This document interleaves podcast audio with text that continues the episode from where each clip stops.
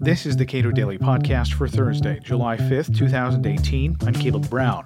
After the travel ban, after separating families at the border, after turning away people seeking asylum or refugee status, now come proposed changes to the broad immigration system. How is the Trump administration taking aim at legal immigration? David Bier is an immigration policy analyst at the Cato Institute. He says the apparent goal of proposals by the administration is simply a radical reduction in legal migrants. Let's go back in time just a little bit here. And uh, how did immigration, legal immigration, ebb and flow uh, during the Obama years? Generally, legal immigration was trending upwards during the Obama years, and in particular in the years of 2016 and 2015 you saw a bit of a uptick. Uh, particularly 2016 was somewhat of an outlier year in that it was saw the biggest increase of any year during the Obama administration. Now, is that in part because we had this financial crisis right as he was coming into office, and that uh, legal immigration had had declined? No, actually. Um, okay. In fact, uh, legal immigration trends when you're talking about permanent residency are a little bit divorced from the economic trends. So there is a little bit of an effect. But because we force legal immigrants to wait so long in order to come and or receive permanent residency if they are already here, uh, there's such a long queue that economic trends don't really affect their numbers very much.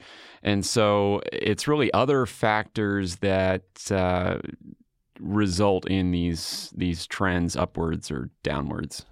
Okay, so what what did cause that uptick toward the end of the Obama years? Well, a couple of things. Number one, we started to increase the number of refugees that were allowed into the United States, and so the refugee program expanded. So that resulted in a few more uh, individuals coming in from abroad. And the other aspect of this, so you're talking about an increase from like 100,000 to 120,000 uh, in terms of the refugees. But the really big increase was actually in the immediate relatives of U.S. citizens category. So you're talking about spouses, uh, minor children, and the parents of U.S. citizens um, wanting to come. And those are the only categories uh, of sponsored immigration, uh, family categories where you can sponsor someone to come to the United States that are uncapped. So they can actually increase above the cap. So there's no wait time uh, beyond the time to process that application. And in 2016, there was a uh, quite large uh, increase, about 100,000 more uh, spouses and minor children, as well as parents, um, came in that year. And so, what that means to me, I interpret that as a little bit of angst about what the next administration might do on immigration. Uh, I better get my uh, immigration application in uh, before this new administration uh, potentially takes over and does something um, disastrous to the immigration system.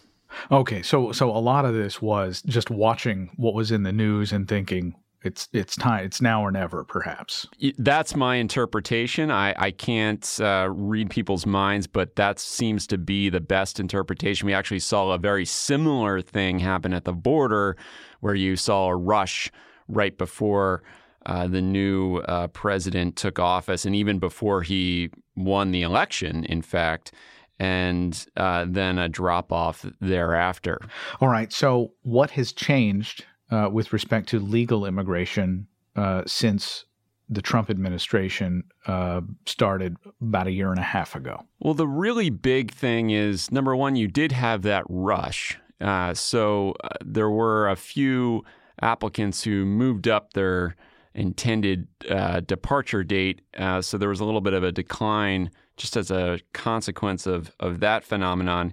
The other thing in terms of policy that's important is the fact that the Trump administration really increased the length of the immigration forms, the number of questions that they are asking people uh, has more than tripled.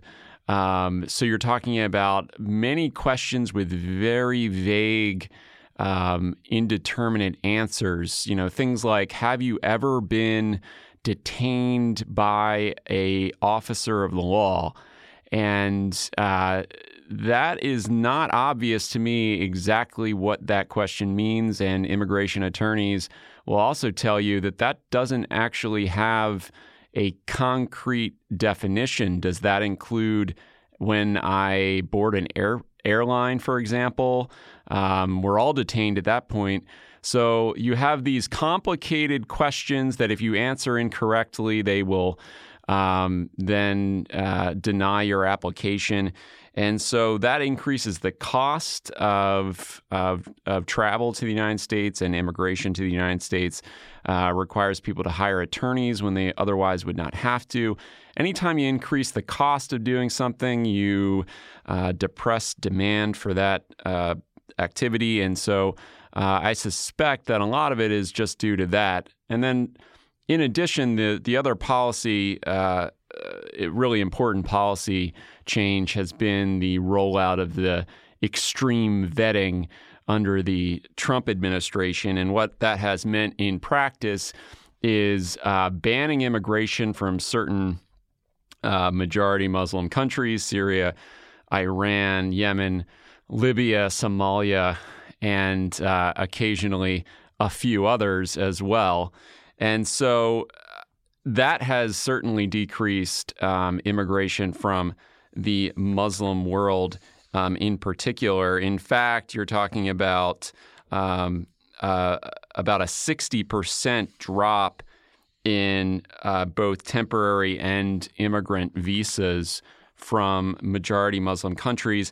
And then the big one is the slash to the refugee program, about a 91% drop in Muslim uh, refugees in particular. Overall, the uh, refugee program has been reduced by uh, about 80%. So, uh, a really dramatic uh, decline in refugees as well as asylum uh, seekers. So, you're talking about Central Americans coming here um, through the asylum process. There's been a fairly substantial decline in the number of asylum approvals um, under President Trump uh, during uh, 2017.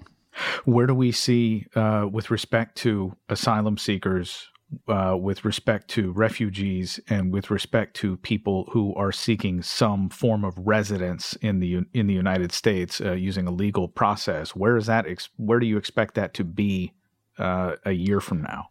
Well, going forward, we know that the Trump administration has its eyes on slashing legal immigration. Uh, they have repeatedly said as much. They've introduced legislation to cut it by 50%. Um, so we know the policy outcome that they would prefer, and they are using as many means as possible uh, to get there. Uh, there are a couple of different policy proposals on the horizon that could have a very significant impact on immigration.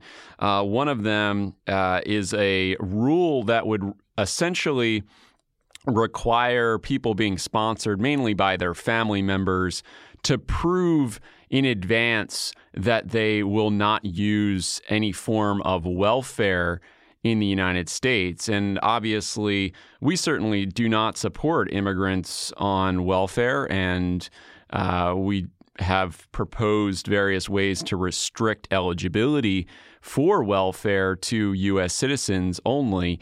But uh, this proposal is not about restricting eligibility for welfare. It's about restricting eligibility to immigrate to the United States. And that proposal um, essentially asks the bureaucracy in the United States to predict whether you in the future could likely use uh, welfare. And, um, you know, that uh, is very vague. It's granting a huge amount of authority uh, to the administration to deny people um, their uh, immigrant uh, visa or their uh, legal permanent residency application. And that could have a big impact on immigration because you can always um, come up with some reason why someone might use welfare in the future. And unless you have a very rigorous process for making that prediction, um, such as you're on welfare right now, um, that then you inevitably uh, will result in many people being denied who are not likely uh, to uh, use welfare in the future. Uh, the other thing that's uh, going to be important in in the coming days is this uh, this effort to clamp down on asylum at the border. Um, we have seen um, previews of what the administration is thinking about here. Uh, they essentially want to deny asylum to anyone who crosses the border illegally uh, between ports of entry. And this is despite the fact that the asylum statute that Congress passed and, and uh, put into law uh, explicitly says that any asylum seeker can seek asylum anywhere, whether between a port of entry, at a port of entry, uh, wherever in the United States. Uh, they can seek asylum however they need to uh, in order to uh, get out of harm's way. And that uh, statute was certainly responsive to the concern that, you know, we're turning away people who could be facing uh, some serious threats to their lives. And in the case of the Trump administration, what they are also doing uh, simultaneously is preventing people from seeking asylum through the legal ports of entry along the southern border. And what that's essentially doing is by turning them back and saying we're only going to accept a few of you uh, on a given day, that's essentially forcing all of these desperate people to live homeless along the border until they get the chance to uh, come across uh, into the United States. And that is encouraging them to then seek other routes around the port of entry and then turning themselves into Border Patrol. Uh, between those ports of entry to seek asylum, which is lawful and legal, uh, but this proposal is essentially a way to one clamp down, prevent them from applying at the port of entry, then force them around it, you know, to between the ports of entry, and then say, "Oh, you went around the port of entry. You can't apply at all. We're just sending you back." So it's a really uh, systematic effort to prevent people from uh, seeking protection in this country. The president has made uh, pretty much no bones about the fact that he does not view that uh, anybody who, uh, whether they're seek whether they're seeking refugee status or asylum uh, here in the United States, that uh, they should not be entitled to any kind of due process. Yeah, so that I mean that's exactly right. you know, the proposal would be we're just sending you back, no court, no um, you know, no due process whatsoever. And in fact, um, you know, it's interesting he says that because that's really what we do for people who cross the border illegally. Um, the exception is for people who are seeking asylum and request uh, to apply uh, through that legal process that we've made available uh, through our asylum laws. And the president says, you know, that's a loophole or that's not, um, you know, that's somehow abusing the system. That's the system that Congress created uh, for applying for asylum.